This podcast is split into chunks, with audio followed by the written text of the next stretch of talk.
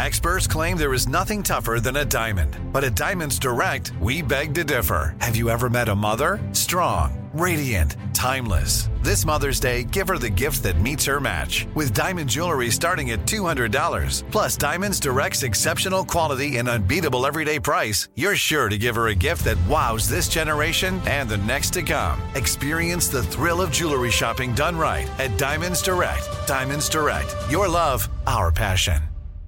You know you've got a comeback in you. When you take the next step, you're going to make it count. For your career, for your family, for your life. You can earn a degree you're proud of with Purdue Global. Purdue Global is backed by Purdue University, one of the nation's most respected and innovative public universities. This is your chance. This is your opportunity. This is your comeback. Purdue Global, Purdue's online university for working adults. Start your comeback today at PurdueGlobal.edu. When you buy Kroger brand products, you feel like you're winning. That's because they offer proven quality at lower than low prices. In fact, we guarantee that you and your family will love how Kroger brand products taste, or you get your money back. So next time you're shopping for the family, look for delicious Kroger brand products, because they'll make you all feel like you're winning. Shop now, in-store, or online. Kroger, fresh for everyone. You're listening to American Shadows, a production of iHeartRadio and Grim and Mild from Aaron Mahnke.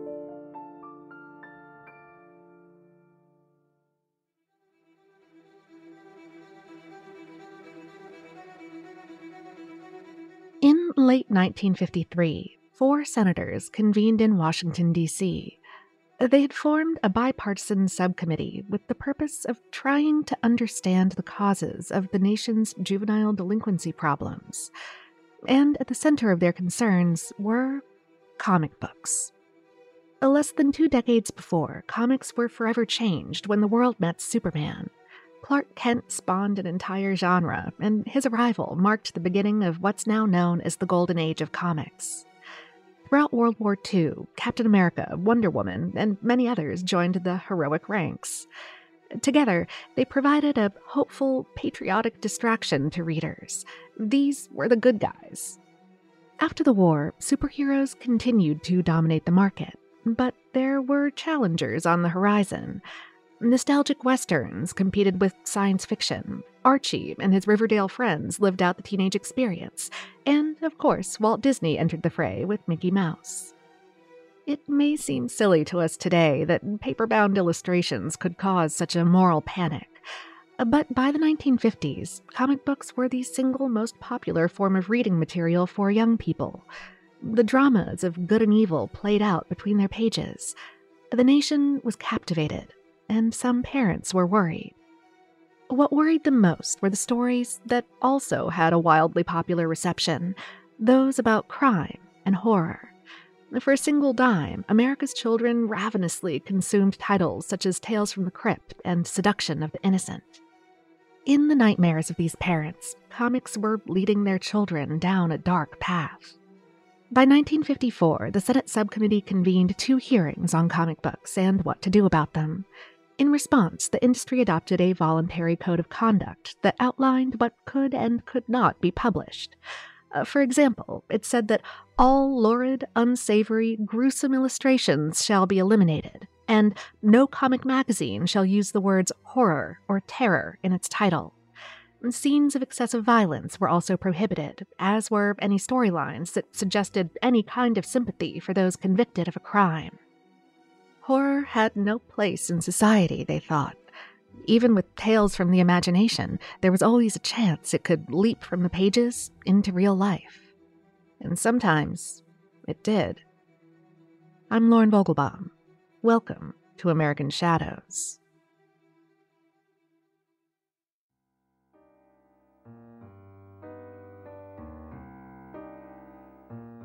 Eddie wasn't even 7 years old, but his mother entrusted him with an important task.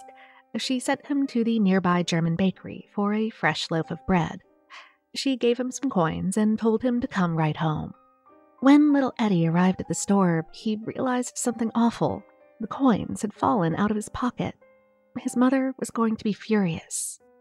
He slunk back home to face the consequences. If only he could atone for his sins, then maybe he would learn how to be responsible. But any hopes he might have had were dashed as soon as his mother saw his empty hands. In a tone more cutting than angry, Augusta admonished her son, "You dreadful child. Only a mother could love you." And it was just that, the potential to be loved, that Eddie longed for. To be worthy of the love of his mother, the most pure woman in the world, was the dream. As he grew up, his mother's words seemed to be true. His father abused him and his older brother, Henry. Their father, George, had been orphaned by a flash flood and raised by his loveless grandparents. It was a rough, demanding environment for a child. As a young adult, George met Augusta Lurk, who seemed to have everything he lacked: a big, loud family, steely conviction, and a mind for business. Augusta had been born in La Crosse, Wisconsin, and herself grown up in a volatile world of abuse. Traumatized, Augusta looked for a way out, and George Gein seemed like a promising option. George was 24 and Augusta 19 when the two married on December 4th of 1899. You can't help but wonder what their first Christmas was like, if they had any hopes or dreams for not just a new life together, but a new year, a new century. But if there was a spark, it fizzled as quickly as it came. Soon, Augusta and George were abusers and abused, which was the only cycle they knew. George's dependence on alcohol aggravated his moods, along with his wife's disgust. Augusta's strength became an unwavering stream of criticisms. Then George's reserved demeanor turned into stonewalling, which was only broken by flashes of physical violence against his wife. Into this household arrived Henry on January 17th of 1901. 5 years later, their second child, Edward, was born on August 27th of 1906. It didn't take long for baby Eddie to become Augusta's favorite. While in La Crosse, the Geins managed a grocery store. At first, George was in charge, as things were done.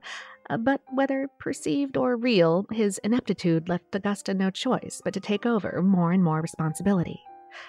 Eventually, she owned and operated the store, and George became her employee. The Gein family moved to Plainfield, Wisconsin in 1914. They settled on a farm outside of town. As a business owner, Augusta had penny-pinched, and now in her hands she held a deed to almost 200 acres of land and a two-story farmhouse. It was in her name, and she was going to turn it into a safe haven from the outside world.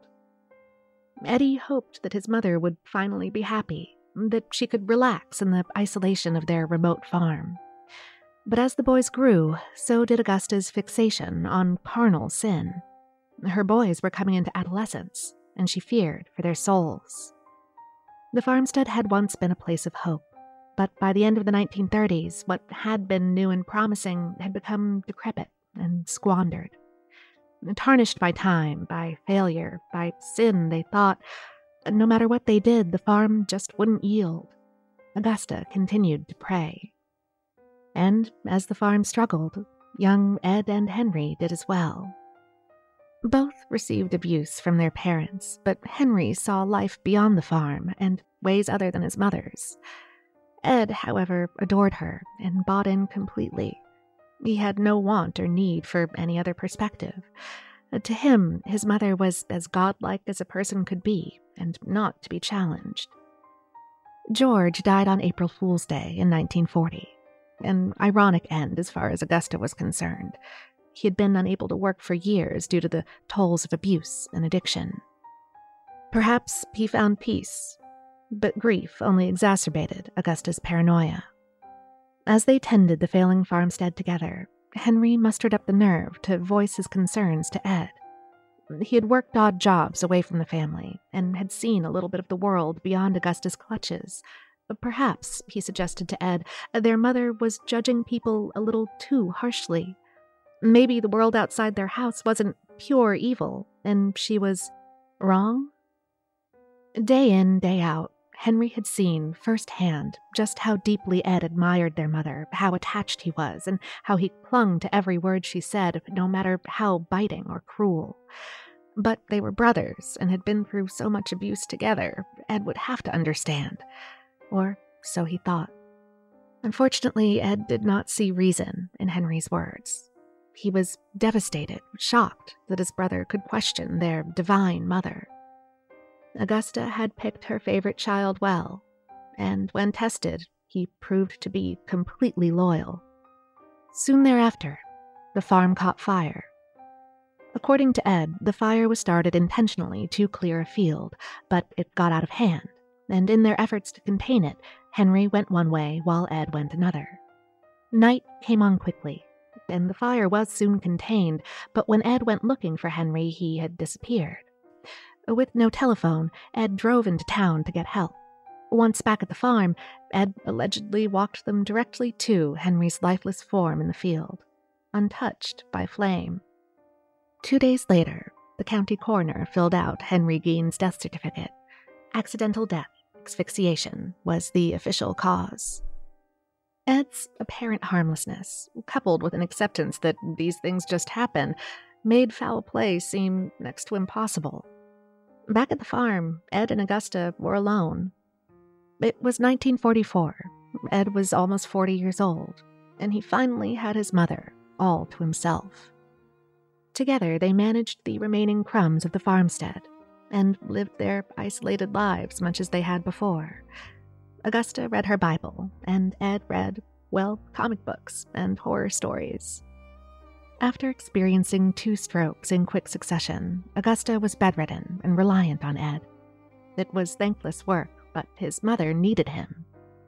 She always knew to look out for signs of sin and evil that she was aware of, but Augusta hadn't modernized her fears enough. It was then, the backbone of the family incapacitated, that she finally took note of the materials Ed loved to read. He devoured dark stories, and she, who knew him best, was uneasy. For a brief moment, Ed had everything he dreamed of, his pure mother all to himself. But before he could settle in, she was gone. Augusta died in December of 1945. For the first time in his life, Edward Theodore Gein was completely alone.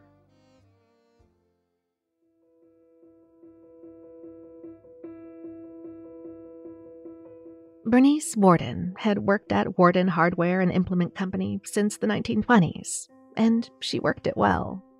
Widowed young, she wound up expanding the original offerings and pushing the boundaries of what women business owners achieved. She was beloved by the Plainfield community. The year that the local paper started running a column honoring a Citizen of the Week, Bernice was the first to receive the title. She was close to her family in every way, particularly doting on her grandkids. Although she was busy, she often made time for her favorite hobby, fishing. But on one dreary morning in November of 1957, Bernice probably didn't mind staying at the shop. It was the first day of hunting season, and someone was bound to have forgotten something. If they pulled up to the store only to find it closed, well, that would be a real disappointment. The days had been getting shorter. Back on his farm, Ed didn't have electricity, heating, or any living company. Winter was coming, and it would be nice to get out before the cold made it terribly unpleasant to do so. He left the farm that morning with a short to-do list in hand. Ed liked going into town. No one could come close to replacing his mother, but he was a social creature, in spite of Augusta's best efforts. Ed had found that not all human connection was as bad as his mother had preached. For a while, he'd enjoyed drinks and the company of Mary Hogan, the proprietor of a local watering hole. However, she had disappeared in 1954, and it seemed that he was out a friend. Ed found the trek into town easily managed, no matter the season. Plainfield had essentials that he didn't, especially since he'd completely given up on the farm after his mother died. That had been 12 years ago, and he was dependent on the modern conveniences that only the town could offer. Warden's store was the place for just about everything, and by some accounts, Ed had taken a liking to Bernice. Later that evening, Bernice's son Frank returned from his hunt, empty-handed and somewhat confused. He had heard through a friend that the Warden's store had been closed all day, which was strange. He couldn't think of a reason why his mother would leave the shop on such an important day of the season.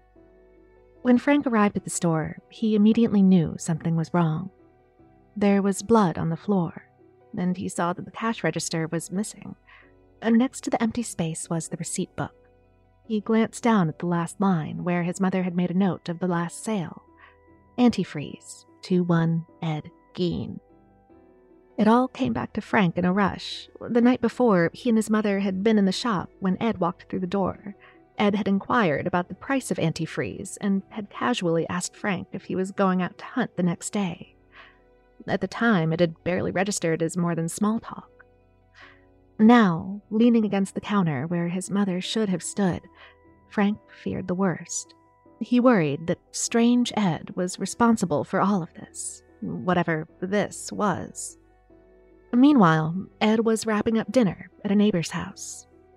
Earlier that day, 16-year-old Bobby Hill had arrived at Ed's farm to ask a favor.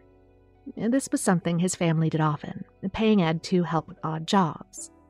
When he and his sister got there, they found Ed covered in blood, but it was hunting season, and Ed said that he was dressing a deer. To Bobby, who had gone hunting with Ed a number of times, this made sense. Ed cleaned up before giving Bobby and his sister a ride.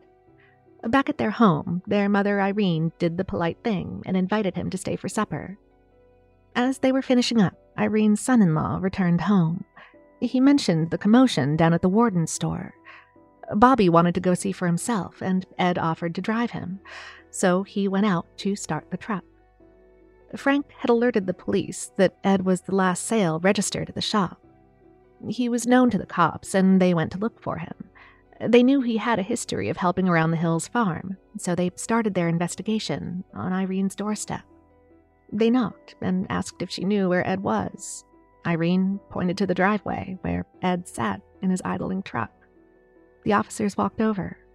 Ed rolled down the window and gave the officers a small smile. They asked him to come with them. They had some questions. Ed agreed, turned off the truck, and got into the back of their cruiser.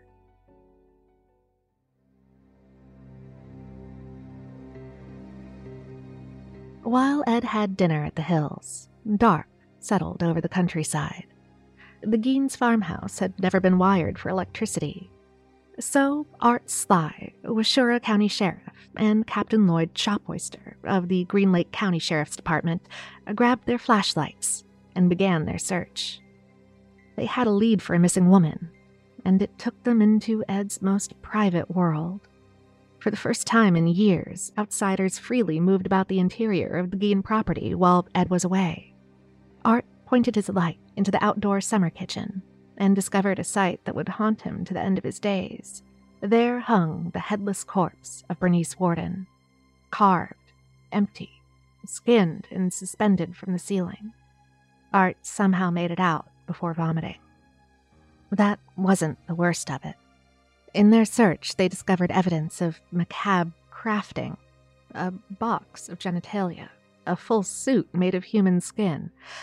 Inside the house, they peered around at masks made from human faces, a bowl fashioned out of a skull cap, and chairs upholstered with flesh. Art and Lloyd went about the gruesome task of finding the rest of Bernice.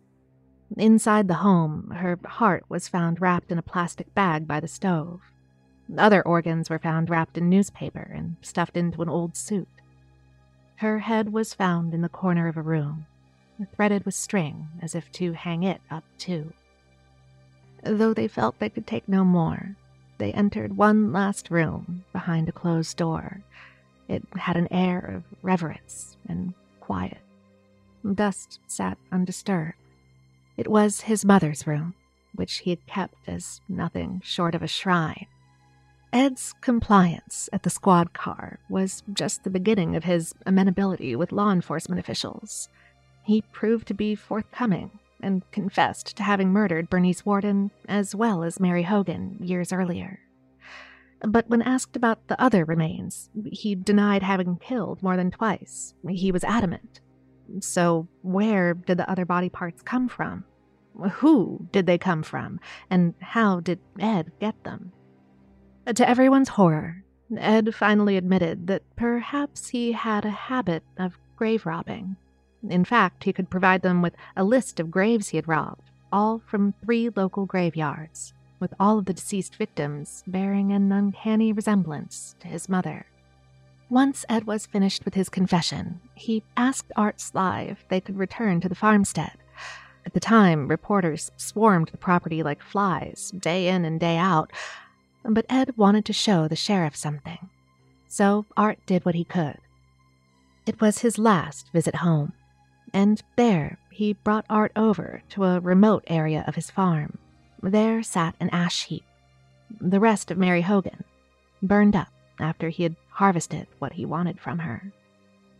Ed Gein was escorted to Waupun, Wisconsin, where he was admitted to the Central State Hospital for the Criminally Insane. Once there, the month-long evaluation period began. Meanwhile, with lightning speed, sensational headlines appeared in local Sunday editions. Soon, national papers caught on, and one could argue they never really stopped. Many details emerged from this period of intense pressure, paranoia, and anticipation. Ed himself cited memory issues to a doctor in the hospital. A professional noted Ed's abnormal attachment to Augusta. Life magazine published a juicy detail that Ed had always wanted to be a woman, fanning the salacious flames. In the meantime, Plainfield was left to reckon with the nature of Gein's confession. Townsfolk were reluctant to believe it. Neighbors had accepted gifts of venison from him, and now they weren't sure whether it had been venison at all.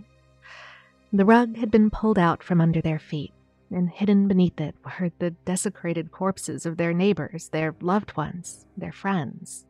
Plainfield Cemetery had more visitors than usual on November 25th of 1957. Of the 9 graves Ed had named as his targets, authorities had picked 3 to exhume. The grave of Eleanor Adams was chosen as the starting point, so they got to work. When the shovel hit something more solid than dirt, everyone at the graveside perked up. After a couple more swipes, the lid of a casket came into view. However, when the lid was opened, there was nothing inside except for dust and a crowbar. 30 yards away, Mabel Everson's grave was similarly disturbed, although her casket held an assortment of bones, dental plates, and a golden wedding band. With 2 of the 3 graves checked, Wisconsin authorities decided that Gein was telling the truth. He had killed Mary Hogan and Bernice Warden, but the other remains had truly been sourced from the grave. In January of 1958, Ed's observation period at Central State was over. The sanity hearing brought all evidence to bear, and experts weighed in. He was declared insane, and therefore unable to stand trial for his crimes. Disappointment spread through Plainfield. It seemed there was no justice in sight. As Ed got settled back at the hospital, affairs were settled at the home that he'd never see again. In the first few months of 1958, papers were still driving curious readers to Plainfield and that worn-down farmhouse 7 miles outside of town. Just as Ed had delighted in tales of terror, these tourists arrived in droves, quickly overwhelming Plainfield's infrastructure and its residents. Geiners, as they were called, were criticized for macabre voyeurism, but it didn't start with Ed Gein's House of Horrors in Plainfield, and it certainly didn't end there.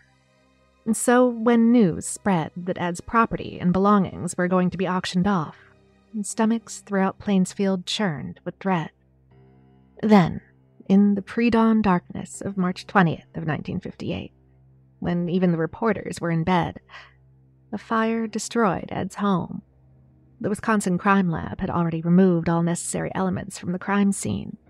Just the day before, cleanup crews had burned trash in a heap 75 feet away from the house.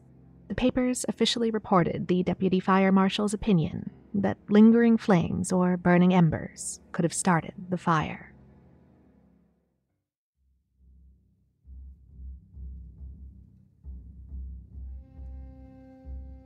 On March 30th of 1958, the auction of what was left of the Gein homestead took place.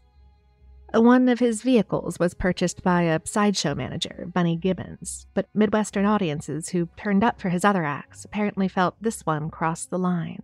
if someone was behind the fire, they must have been pleased that tourism to Plainfield and the tangible relics of Ed Gein were largely destroyed. They may have thought that if the shrine of evil was gone, no one would want to make the pilgrimage, and the town could put all of this behind them. But it was too late. The horror wasn't contained in the house. It lived in the papers and in the minds of those who read them. The rumors were in Plainfield, and they were beyond it. Ed, tucked away in his grim farmhouse, reading scary stories by candle or lamplight, was a perfect villain, a superb creature in the night. He was a phantom haunting graveyards and brought horrors from books and stories to life, right there in Plainfield, USA. Desecration of the dead is a taboo that transcends time and place. And to learn that a small-statured farm boy hid such a monster under his checked hunting cap was something that no purification by fire could undo. Ed finally did go to trial in 1968, almost 11 years to the day that he had killed Bernice Warden.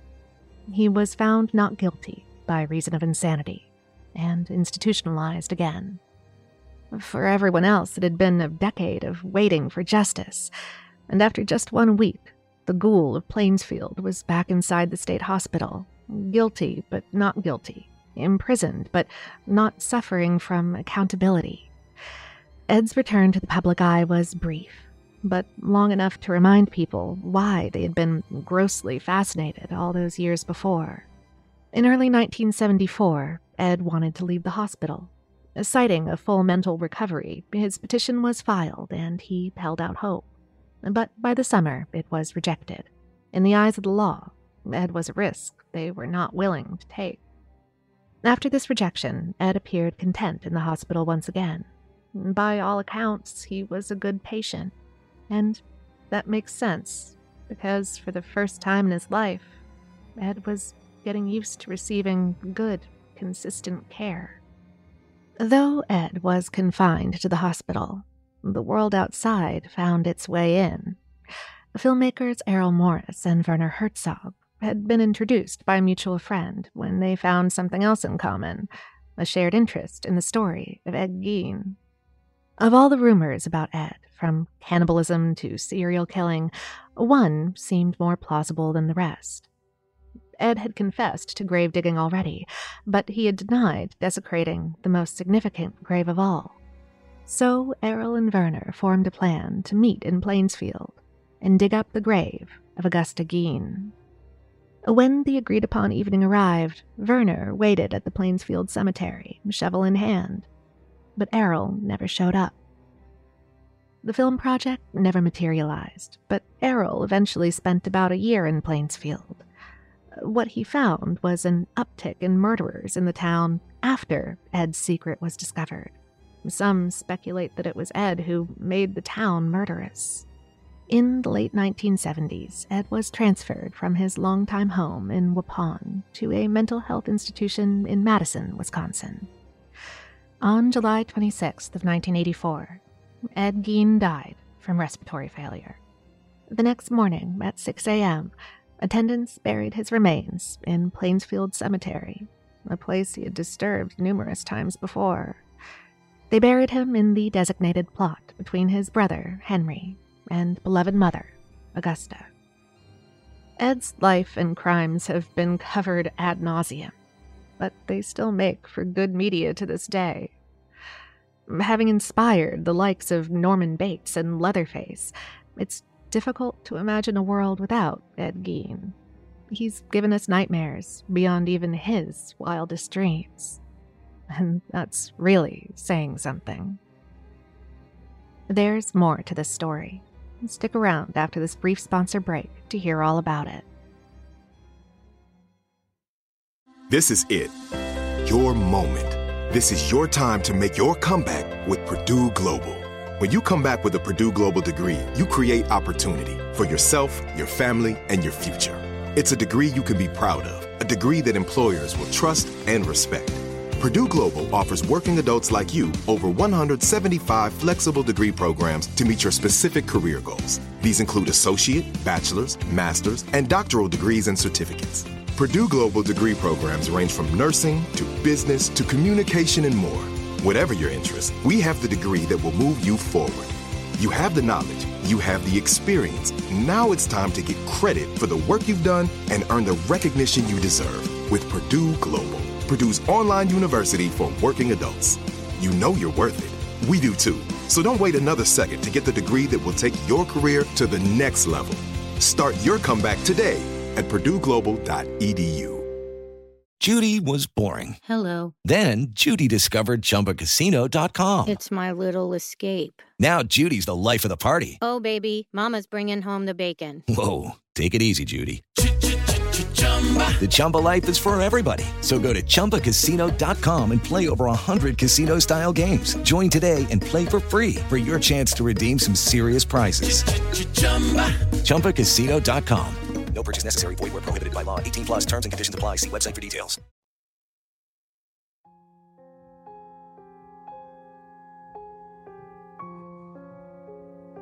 In the fall of 2005, James Fallon had on his desk not one, but two major research projects.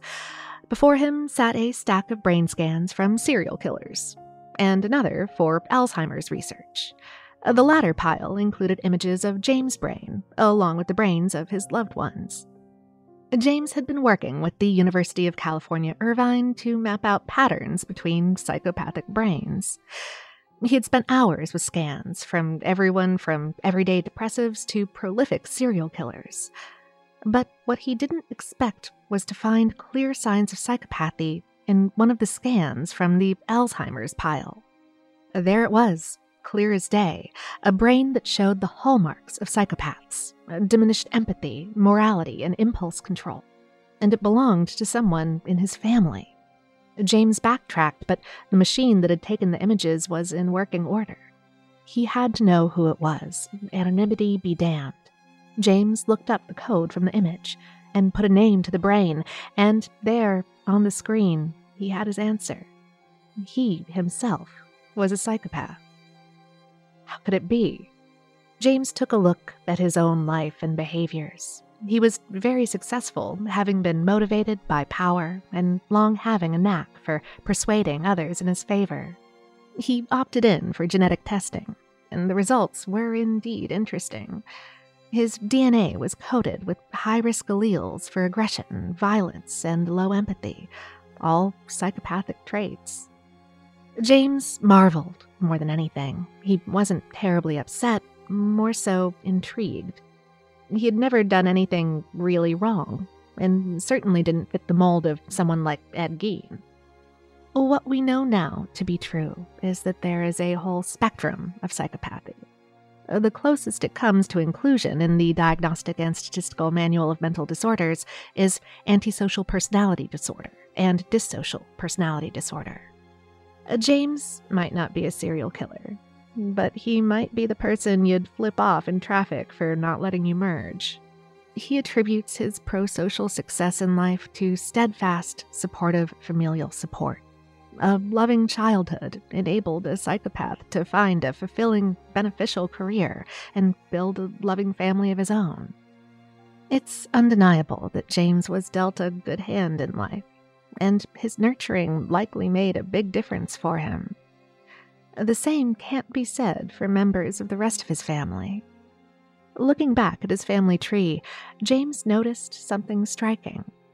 In his lineage, he counted 7 convicted murderers, including Lizzie Borden.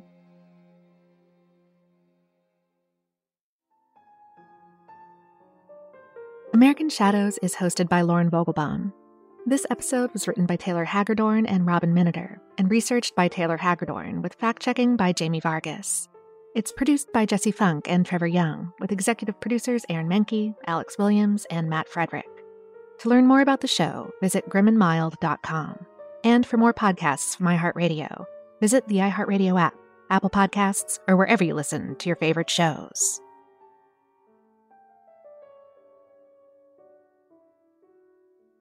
Judy was boring. Hello. Then Judy discovered ChumbaCasino.com. It's my little escape. Now Judy's the life of the party. Oh, baby, mama's bringing home the bacon. Whoa, take it easy, Judy. The Chumba life is for everybody. So go to ChumbaCasino.com and play over 100 casino-style games. Join today and play for free for your chance to redeem some serious prizes. ChumbaCasino.com. No purchase necessary. Void where prohibited by law. 18 plus terms and conditions apply. See website for details. Live Nation presents Concert Week. Now through May 14th, get $25 tickets to over 5,000 shows. That's up to 75% off a summer full of your favorite artists like 21 Savage, Alanis Morissette, Cage the Elephant, Celeste Barber, Dierks Bentley, Fade, Hootie and the Blowfish, Janet Jackson, Kidz Bop Kids, Meghan Trainor, Bissell Pluma, Sarah McLachlan. Get tickets to more than 5,000 summer shows for just $25. Until now through May 14th. Visit LiveNation.com/Concert Week to learn more and plan your summer with Sean Paul, Sum 41, 30 Seconds to Mars, and Two Door Cinema Club. Tired of restless nights? At Lisa, we know good sleep is essential for mental, physical, and emotional health. From memory foam mattresses to hybrids that keep you cool all night long, Lisa's mattresses offer exceptional comfort and support with free delivery and 100 nights to try out your mattress in the comfort of your home. For a limited time, save up to $700 off select mattresses plus 2 free pillows. Go to lisa.com/iHeart for an additional $50 off mattresses and select goods. Exclusions apply. See lisa.com for more details.